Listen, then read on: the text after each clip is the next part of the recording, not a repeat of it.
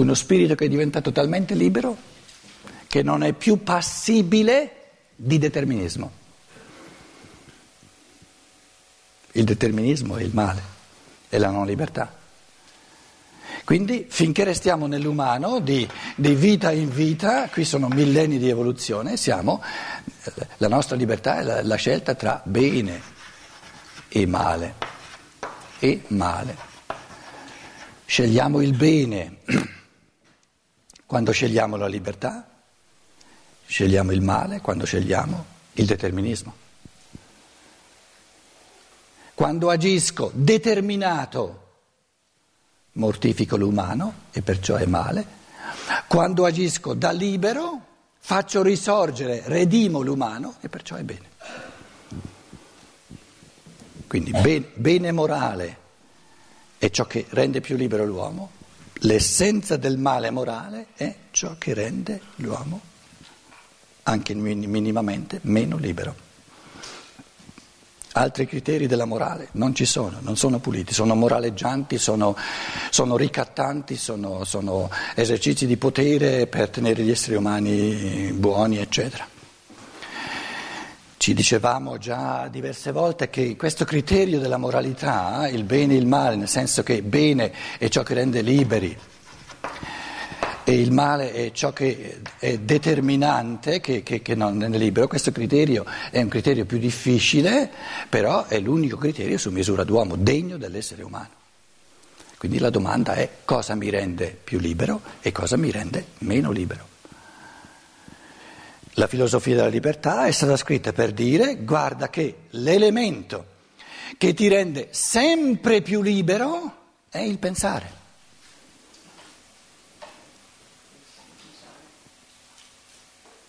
Questa è la quintessenza del libro. E più vivi nell'elemento del pensare, e più sei tu a decidere.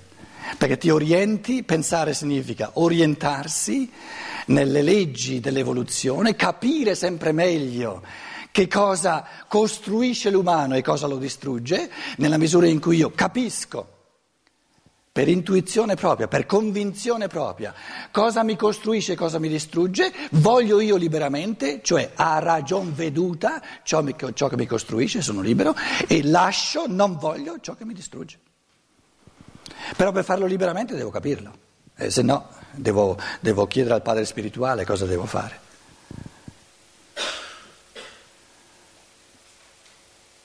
Qualche volta c'è ancora qualcuno che con me, perché non mi conosce, e tenta di venire a chiedermi, eh, Pietro, cosa devo fare?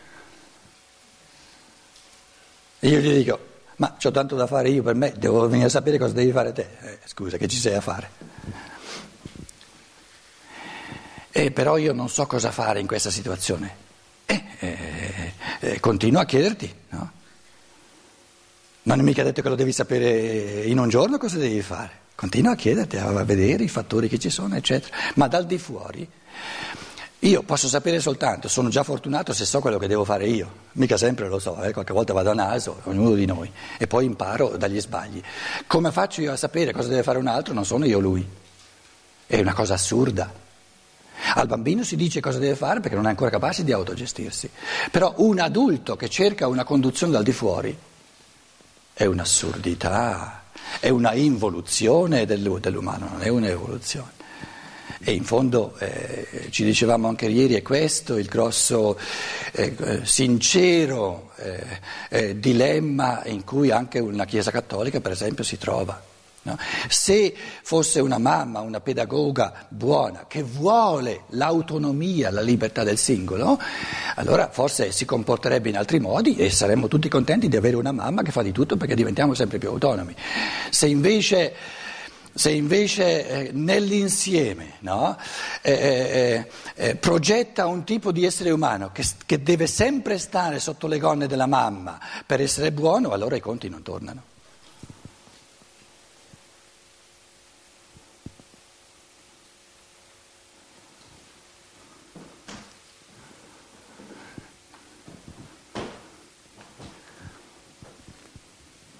Quindi a Spinoza diciamo, caro Spinoza, eh, eh, la tua bella teoria non serve a nulla, perché, eh, perché l'essere umano ha una natura che è stata decisa, che è stata architettata dal Padre Eterno, però ha un altro fattore dentro di sé che tu Spinoza hai disatteso ed è non la natura che opera nell'uomo, ma la razionalità, il pensiero.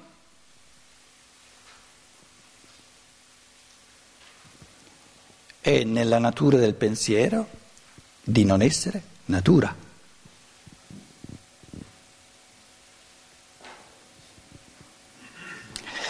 Lo si può dire solo paradossalmente, eh, le cose più profonde sono paradossi.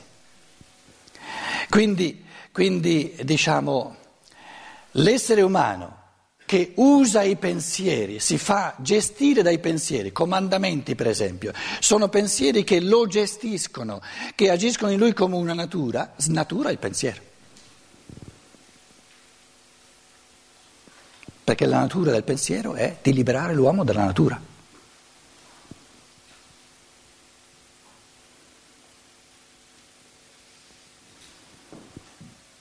Sempre di più.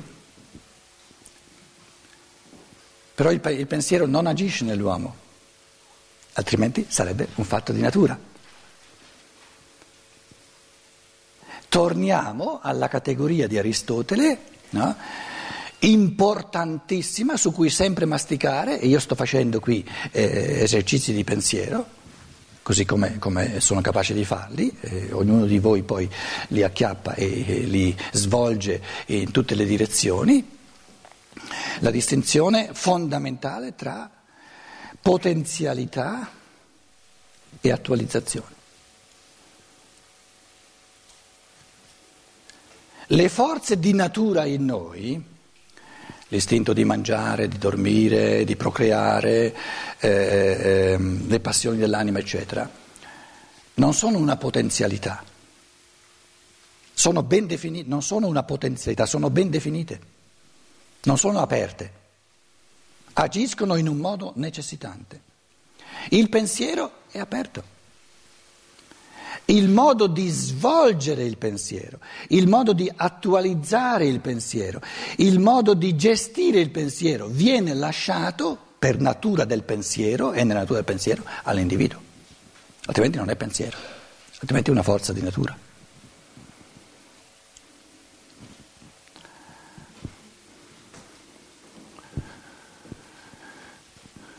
Dimmi cosa hai pensato finora e ti dirò chi sei divenuto.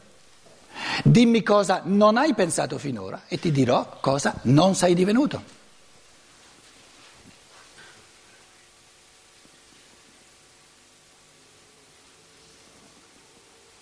Poi arrivano, l'uomo d'oggi arriva e dice, ma eh, ci sono un sacco di cose da fare, tu adesso parli del pensiero. Sì, continua a fare. E poi sbuffi, ti lamenti che non sei libero, eccetera, eccetera, eccetera. Allora, giusta la cosa, eh, dove sei più libero la mandi a ramengo, non trovi mai il tempo? E perché non si trova il tempo? Perché nessuno è costretto a farla, perché è libero. Proprio per questo.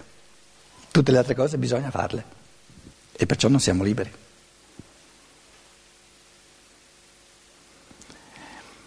La natura non perde un colpo, altrimenti non sarebbe legge di natura. La libertà, i colpi li può perdere tutti altrimenti non sarebbero liberi. Allora, quantitativamente risulta in partenza che quantitativamente per forza i colpi della natura devono essere quantitativamente molto più di più che non i contraccolpi della libertà. Perché la natura non perde un colpo e invece gli atti di libertà sono tutti perdibili, sono tutti omissibili. Allora, la, diciamo, la consolazione, il pareggio karmico di questa considerazione quantitativa, che poi è materialistica, è l'altro contacolpo del pensiero che dice, ma proprio perché la natura non può far altro che non perdere nessun colpo, quindi non è libera, e proprio perché ciò che è libero, ciò che è dello spirito, è ommissibile su tutta la linea, un solo atto libero pesa pesa moralmente, qualitativamente nel cosmo più di tutta la necessità di natura.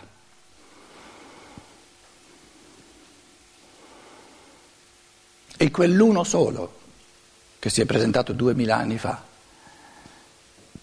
che ha squadernato la, la fenomenologia dello spirito libero, qualitativamente uno solo ha salvato, ha redento tutta l'umanità. E tutta la marea quantitativa enorme di esseri umani non liberi pesa tanto quanto una piuma di fronte a questo essere della libertà. Questa è l'essenza del cristianesimo.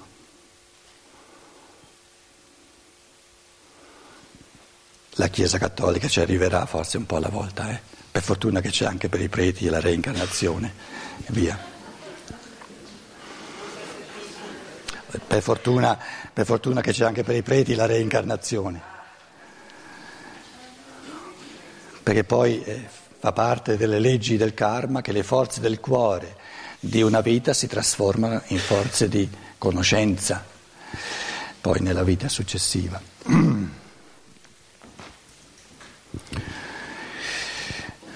Poiché abbiamo qui davanti a noi una concezione chiara e chiaramente espressa, ci sarà anche facile scoprire l'errore fondamentale che in essa si nasconde. Qui pagina 16. Ero già andato un pochino più avanti, vero? Vado veloce, vado veloce. Ri... Sì, sì, sì, vado, eh, per riprendere il filo, capito? Se voi state zitti io vado avanti senza commento, se, tutto, se tutto va bene. Come è necessario che la pietra compia un determinato movimento in seguito ad una spinta, così dovrebbe essere necessario che l'uomo compia una certa azione quando vi è spinto da una qualche causa.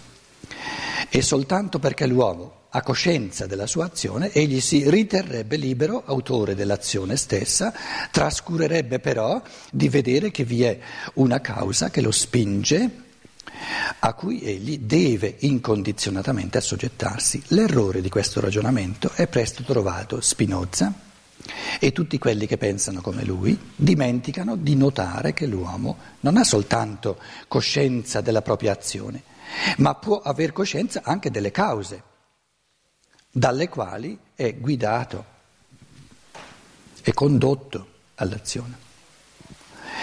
Nessuno contesta che il bambino non è libero nel desiderare il latte, come non è libero l'ubriaco quando dice cose di cui più tardi si pentirà. Entrambi ignorano completamente le cause che sono attive. Ignorare è una cosa del pensiero, naturalmente, no? ignorano, non, sono, non è presente al loro pensiero, le cause che sono attivi nelle profondità del loro organismo e sotto la cui incontestabile costrizione, eh, il testo tedesco dice irresistibile, non incontestabile, irresistibile, irresistibile è una categoria morale della volontà, invece incontestabile è una categoria intellettuale. Ah, incontrastabile. No, giusto, sì, sì. incontrastabile della, della volontà, irresistibile, unwiderstehlich. A me piacerebbe di più irresistibile, comunque incontrastabile va bene, eh, chiedo venia. Eh, costrizione, essi si trovano, ma è giustificato mettere in un fascio azioni di tal genere con azioni nelle quali l'uomo non soltanto è cosciente del proprio agire, ma anche delle cause, dei motivi delle ragioni che ve lo spingono. La parola tedesca è Gründe, Gründe significa anche ragioni, non soltanto cause, eh, perché cause possono essere anche cause di natura che mi causano, che ve lo spingono. Sono forse le azioni degli uomini tutte di un unico genere? Bisogna distinguere, abbiamo visto già ieri sera, l'azione del guerriero sul campo di battaglia, quello dello studioso nel laboratorio scientifico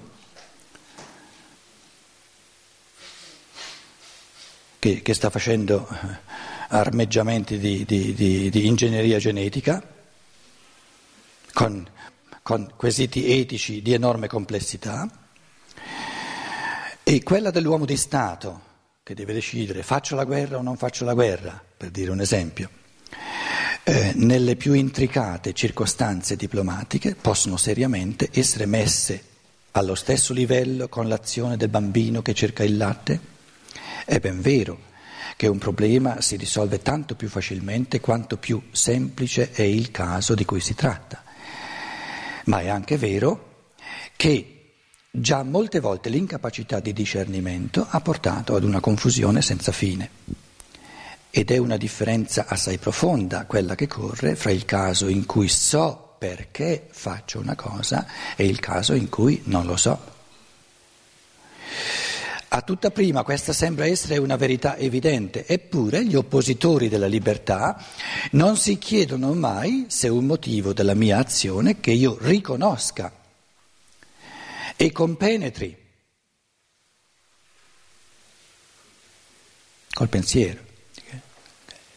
Durschauer in tedesco, Durschauer, che io eh, capisco fino in fondo, che io conosco e capisco fino in fondo, rappresenti per me una coercizione nello stesso senso in cui per il bambino è coercizione cogente, necessitante, determinante, deterministico il processo organico che lo fa gridare per il latte. Adesso viene Eduard von Hartmann che distingue tra, eh, li chiamo moventi esterni e moventi interni.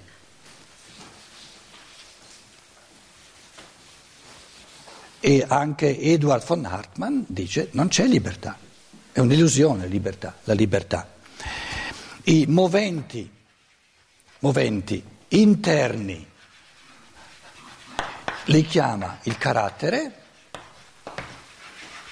Ogni, ogni, persona ha un suo carattere che risulta dalla, dalle forze di eredità, dai, dai, dai materiali diciamo, dell'ereditarietà, risulta in parte anche dall'educazione, eccetera, il carattere di una persona. E i, movi, i moventi i esterni sono eh, diciamo, i motivi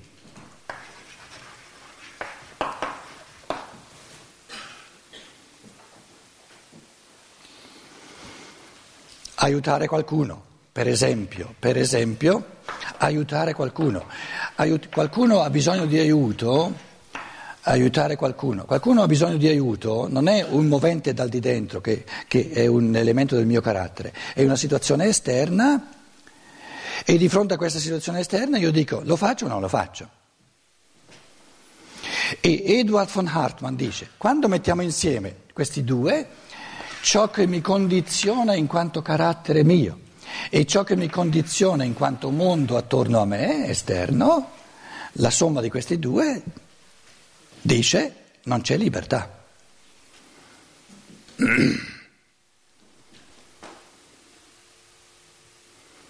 E in fondo questo Edward von Hartmann, che a quei tempi era diciamo, il filosofo mm, eh, eh, di massima, no? era la cattedra di Berlino.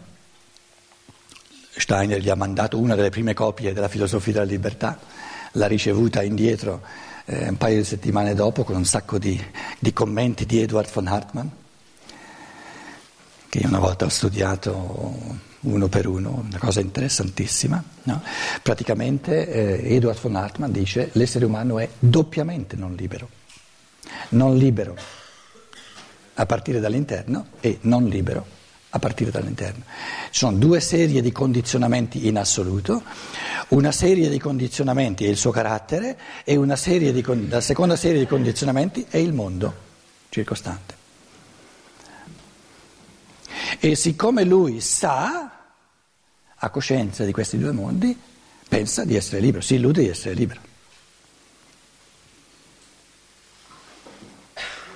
Edward von Hartmann, a pagina 451 della sua fenomenologia della coscienza morale, un, un, un, un tomo, una volta l'ho trovato in un mercatino in Germania di, di, di, di rivendita di libri, un tomo così, l'ho comprato per 15 eh, marchi a quei tempi.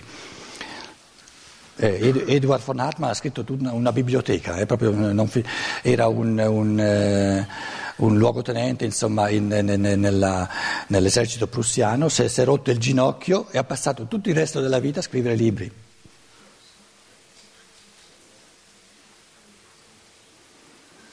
In Toscana si diceva una volta, scriveva quando, come pisciava.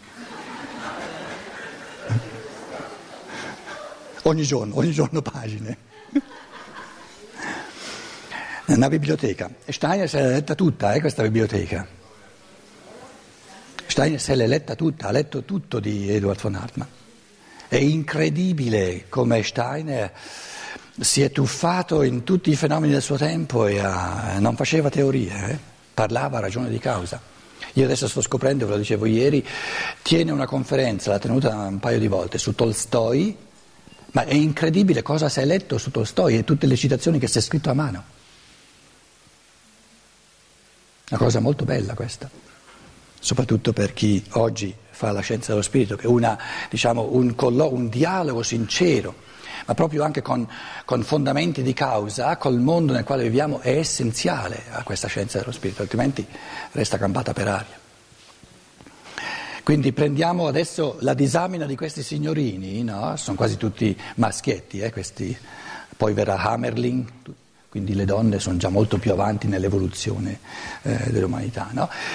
Noi oggi, un secolo dopo, li prendiamo come diciamo, esempi modi tipici di pensare sulla libertà. La situazione non è eh, cambiata. Diciamo che ehm,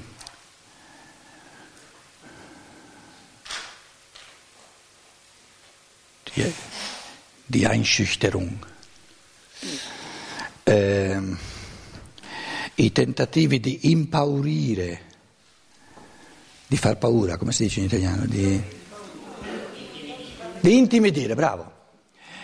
La, la, la, la scienza, le scienze moderne sono diventate, un secolo dopo Stein, molto più intimidatorie di allora. Questo volevo dire, quindi è ancora più attuale il testo. A quei tempi la scienza cominciava a, a metterti lì eh, il fatto del determinismo di natura, eccetera, eccetera. Oggi, dopo che si è col microscopio, con, eh, con tutte le ricerche, eccetera, eccetera, siamo andati molto più avanti nello studio dei meccanismi di necessità della natura, quindi diciamo la, la, la possibilità dell'individuo di farsi intimidire dalla potenza del dato di natura è molto più, molto più forte, il che significa che se la controforza è diventata più forte, lui è capace di una forza maggiore. Perché nell'evoluzione non viene mai dato all'essere umano una controforza che esuberi le sue forze.